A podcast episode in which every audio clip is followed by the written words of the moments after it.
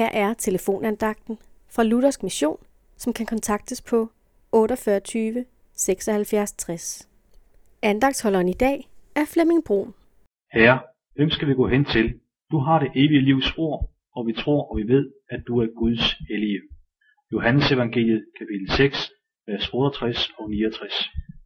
Det er apostlen og disciplen Simon Peter, der siger disse ord til Jesus. Herre, hvem skal vi gå hen til? Og sådan er der mange, der også i dag spørger. Hvad skal vi holde os til? Hvilken vej i livet skal jeg gå?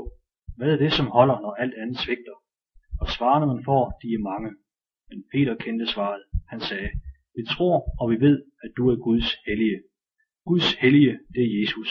Ham ville disciplen Peter ikke slippe, fordi han havde lært hans kærlighed at kende.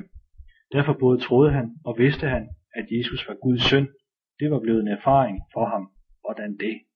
Jo ved, at han dagligt havde været sammen med Jesus. Sådan kan også vi komme til at gøre en personlig erfaring. Peter nævner, at Jesus havde det evige livs ord. Det er rent faktisk sådan, at det har vi også. Vi har nemlig Bibelen, det gamle og det nye testamente. Der i Bibelen finder vi, hvad der skal til for at finde, få og have det evige liv. I Bibelen finder vi nemlig Jesus, Guds hellige og Gud selv.